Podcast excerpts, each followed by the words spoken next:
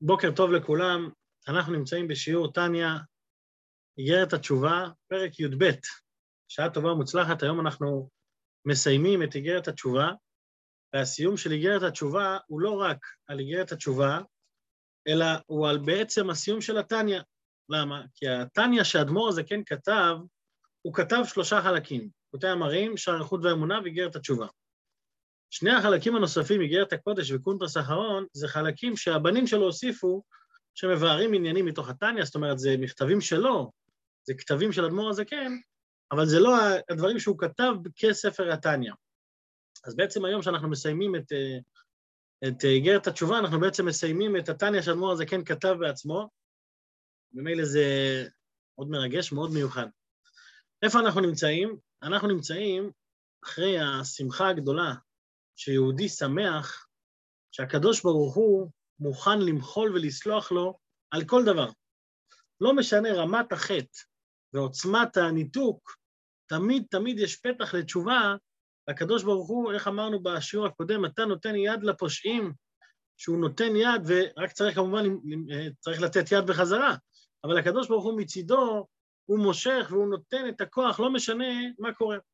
אז בסיום הפרק הקודם אמר אדמו"ר הזקן, כשאדם מתבונן בזה, בשמחה הגדולה, שהקדוש ברוך הוא מוכן לסלוח לו ולקבל אותו, אז אדם על ידי זה יכול גם לקבל, אה, אה, לקבל את, ה, את הדברים השליליים שקורים לו, ולהבין שבעצם גם הדברים השליליים הם לטובתו. שזה, כמו שכתוב, השמחים בייסורים. מה זה השמחים בייסורים?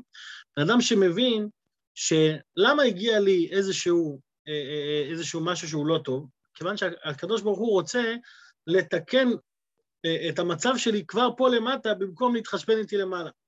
אדם שמתבונן בזה, הוא מבין, והוא מבין את, את, את היחס ואת האין ארוך בין העוצמה של עונש למעלה לבין העוצמה של עונש למטה, אז הוא שמח כי הוא מבין שהוא בעצם קיבל הקלה רצינית בעונש. אז הפרק הזה, פרק י"ב, אדמו"ר זה כן בעצם בא להסביר עד כמה, עד כמה האפסיות של איסורים פה בעולם לעומת מה שיש, מה שכביכול מחכה למעלה.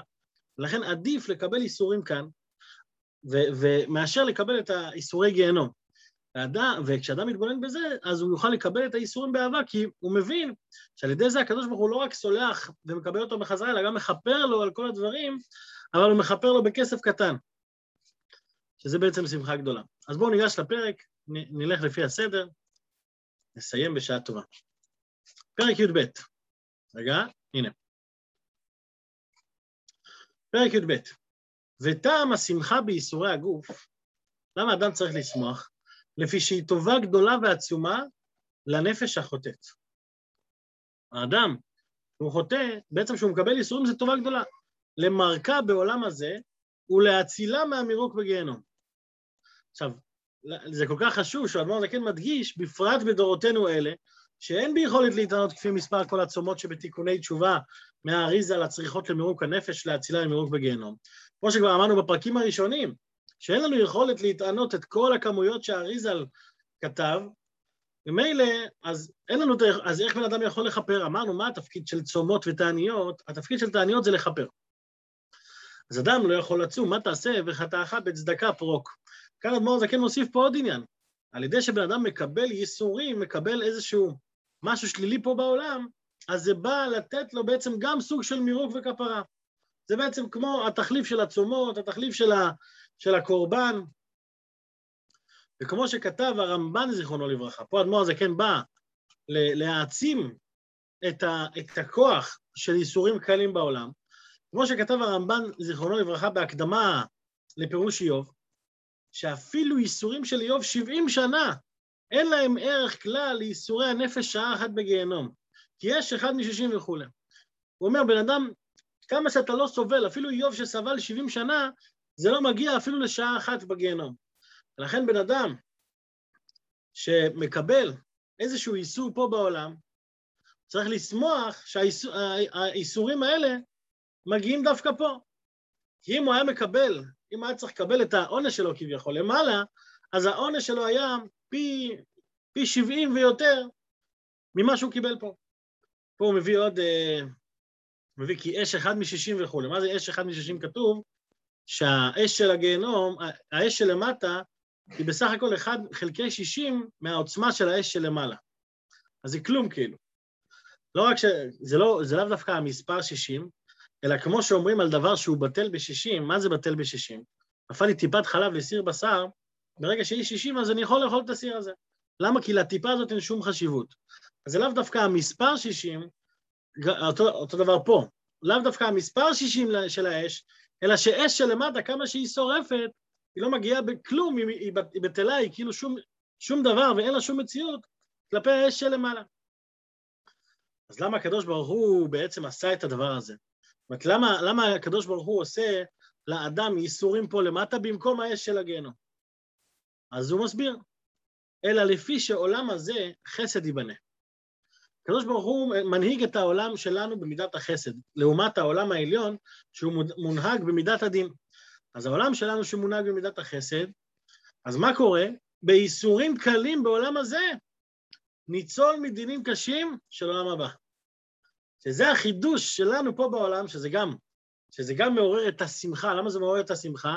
כי איסור קל שלנו פה שווה כביכול כמו כל האיסורים של העולם הבא. למרות שאמרנו קודם בשם הרמב"ן, שהאיסורים למטה הם כלום לעומת האיסורים למעלה. עדיין, בגלל שהעולם הזה הוא חסד ייבנה, אז האיסורים הקלים, הם מצילים אותנו מהאיסורים הקשים. זה, זה בעצם כביכול הוכחה, עולם חסד ייבנה. אבל אדמו"ר זה כן גם נותן לזה הסברה, לא רק כהוכחה, אלא גם הסברה, הוא מביא משל. כמשל הילוך והעתקת הצל בארץ, טפח, לפי הילוך גלגל השמש ברקיע, אלפים מילים וכולי. זאת אומרת, כשאנחנו רואים שיש משהו שעושה צל פה למטה, והצל זז סנטימטר פה, ברור לנו שזה לא רק סנטימטר, השמש לא זזה סנטימטר. השמש זזה אלפי קילומטרים למעלה, ואלפי קילומטרים למעלה הוזיזו אותה סנטימטר אחד של צל פה למטה. למה הוא מביא את המשל הזה? כדי להסביר לנו שמה שקורה פה למטה, ביחס למה שקורה פה, שם למעלה, הוא יחס הפוך על הפוך. זאת אומרת, המשל הוא לא מדויק לגמרי, זאת המשל בא להסביר עניין הפוך. במשל, מה אנחנו רואים? שלמעלה זה אלפי קילומטרים, פה למטה זה סנטימטר. בנמשל, מה הוא רוצה להסביר? הוא רוצה להסביר שכשאתה מקבל פה משהו של סנטימטר, אתה בעצם הזזת אלפי קילומטרים למעלה. במילים אחרות, כשאדם מקבל איזשהו, איזה שהם איסורים פה בעולם, קלים מאוד, איסורים של סנטימטר, בעצם הוא חסך לעצמו אלפי קילומטרים של איסורים כביכול בעולם הבא. ולמה כל זה? כי העולם חסד ייבנה. אז שוב, חשוב להדגיש שהמשל פה הוא לא דומה לנמשל. המשל הוא מלמעלה, המשל הוא, המשל השמש פה היא הקובעת, והצל זז לפי השמש. בנמשל, הצל כביכול מזיז את השמש. האיסורים של האדם הם מזיזים את ה... ומכפרים על הדברים שלו למעלה. ויתר על כן, בואו נראה את זה במילים של האדמו"ר הזה, כן. ויתר על כן לאין קץ, הוא בנמשל בבחינת השתלשלות העולמות, מרום המעלות עד עולם הזה הגשמי.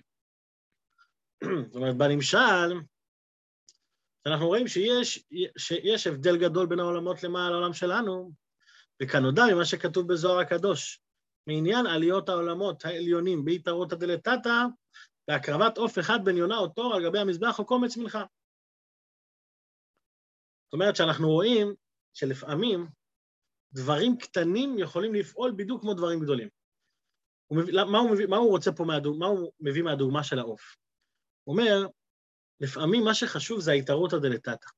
מה זה התערותא דלתתא? התעוררות של האדם מצד עצמו מלמטה. כשאדם מצד עצמו מתעורר ומתרומם, אז לא משנה כבר מה הוא הביא, עצם ההתרוממות שלו היא זאת שמעלה אותו.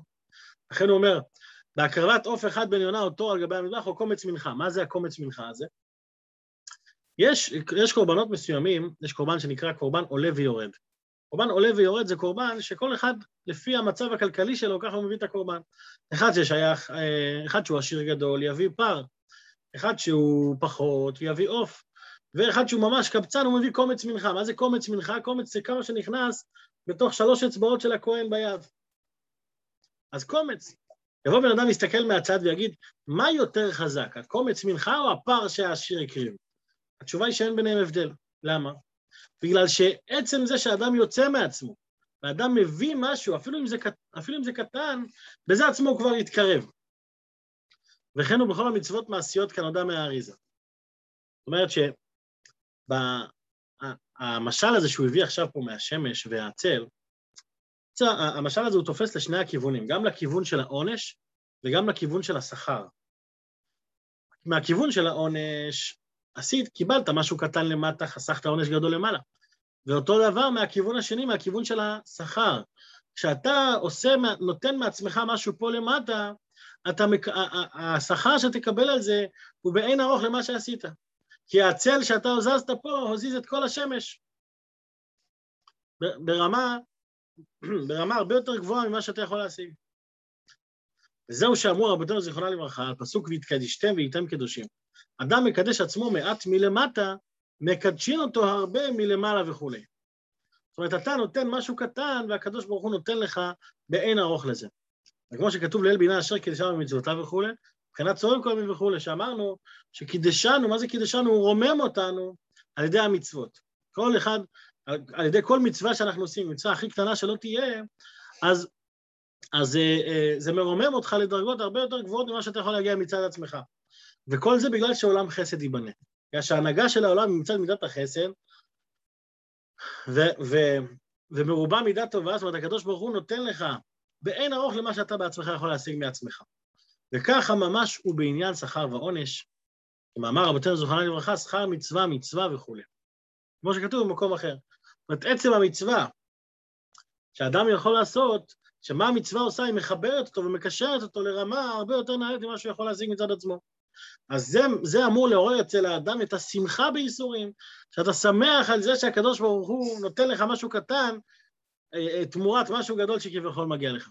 עכשיו אדמו"ר הזה כן מסיים את התניא במשפט שהוא שילוב של כמה פסוקים. המשפט הזה הוא מסכם גם את איגרת התשובה וגם מסכם את התניא בכלל.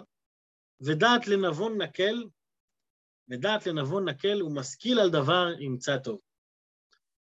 למה האדמו"ר הזה כן בוחר לסיים בשילוב הזה של כמה פסוקים? זאת אומרת, קודם כל, מה, מה הפשט הפשוט של, של, של, של מה שהוא מביא? שאדם שיתבונן בזה, שאדם דעת לנבון נקל, אפשר להשיג ולקבל את זה. ולהשכיל ולחשוב על זה, אז ימצא טוב, יהיה לו תמיד שמחה בחיים ביום-יום. אבל מה המשמעות הפנימית של הפסוק הזה? המשמעות הפנימית היא שהתוכן של איגרת התשובה הוא התיקון של שם הוויה. אמרנו שאדם פוגם כי, כי, כחלק השם עמו, חלק הוויה עמו. כל אחד הוא חלק משם הוויה. והפגימה היא פגימה בשם הוויה, והתיקון הוא תיקון של שם הוויה. ומה זה שם הוויה? שם הוויה זה מרמז על עשרת הספירות. היוד זה החוכמה, ה זה הבינה, ו' זה המידות, והה האחרונה זה מלכות. וכשאדם עושה, עובד, כמו שאדמו"ר זקן נתן לנו את התוכנית העבודה באיגרת התשובה, הוא מצליח לתקן את כל עשרת הספירות העליונות, ועל דרך זה גם את עשרת הכוחות שלו. ובזה אדמו"ר זקן מסיים ואומר, ודעת, דעת אנחנו יודעים שהדעת עולה עד הכתר, הדעת הוא קו האמצעי, שהדעת, על ידי הדעת, ממשיכים את השכל במידות. אז יש לנו פה את הדעת לנבון, נבון זה בינה, נקל, ומשכיל, משכיל זה החוכמה, אז יש לנו פה חוכמה, בינה, דעת, על דבר, מה זה דבר? דבר זה מלשון דיבור. דיבור זה ספירת המלכות, אז החוכמה, משכיל על דבר, יגיע עד המלכות, ודרך מה זה יעבור ימצא טוב. מה זה טוב? טוב כתוב שזה מרמז על ספירת היסוד, שהיסוד הוא הסיכום, והוא כולל את כל ששת, הספ... כל ששת המידות. אז, אז זה מה שהוא אומר פה, שיש לך פה חוכמה, בינה ודעת, יגיעו עד המלכות, עד העשייה הגשמית בפועל ממש, על ידי הטוב, על ידי שהם משפיעים במידות. וזה בעצם התוכן של איגרת התשובה, התיקון של כוחות הנפש. עכשיו, כבר, אם כבר הגענו עד לפה, אז האמת, מצד אחד חשבתי לעשות סיכום על כל איגרת התשובה. מצד שני, אין הזמן אה, גרמה, יותר מדי סיכומים ארוכים, אז חשבתי לשתף בארבע תובנות שלדעתי הן די ממצות את העניינים של איגרת התשובה, ואפשר, וגם אפשר לזכור אותם בצורה, בצורה קלה. מה עם ארבע, ארבעת הנקודות שחשבתי? החלטה, רחמים, דבקות ושמחה. החלטה זה בעצם מה שהאדמו"ר הזה כן חידש לנו, שהתשובה היא ההחלטה. התשובה היא לא התעניות, התשובה היא לא הסיגופים, זה אולי שלמות. אבל מה חשוב בתשובה זה עצם ההחלטה שאדם מחליט לשנות את דרכיו לגמרי. וההחלטה היא קוטבית. מצד אחד היא קלה, מצד שני היא לוקחת את כל הקופה. זו הנקודה הראשונה שמבוארת באיגרת התשובה. שוב, אחרי, אחרי שמסננים את כל התיקונים וה, וה, והצומות וכולי, הדבר השני זה הרחמים, שכדי להגיע לתשובת התאה, העיקר זה לעורר רחמים על הנפש, על הניצוץ של הנפש. לרחם עליה, מאיפה היא ירדה ולאן היא ירדה, ולאן היא שייכת בכלל. ויש גם את העניין הביטוש, לדעתי הביטוש הוא קצת נספח ל, לרחמים, הביטוש הוא ככה יותר שובר, הרחמים יותר מרומם, וזה מוביל אותך אחר כך לתשובה הילאה, שזה דבקות, זה לא רק, זה לא רק uh, להתרומם, אלא זה להיות דבק ברמה מוחלטת לקדוש ברוך הוא, וזה בא לידי ביטוי בתפילה. והשלב הרביעי זה השמחה, השמחה שהקדוש ברוך הוא בוחל וסולח ומקבל אותי איך שאני בכל, בכל רגע ורגע.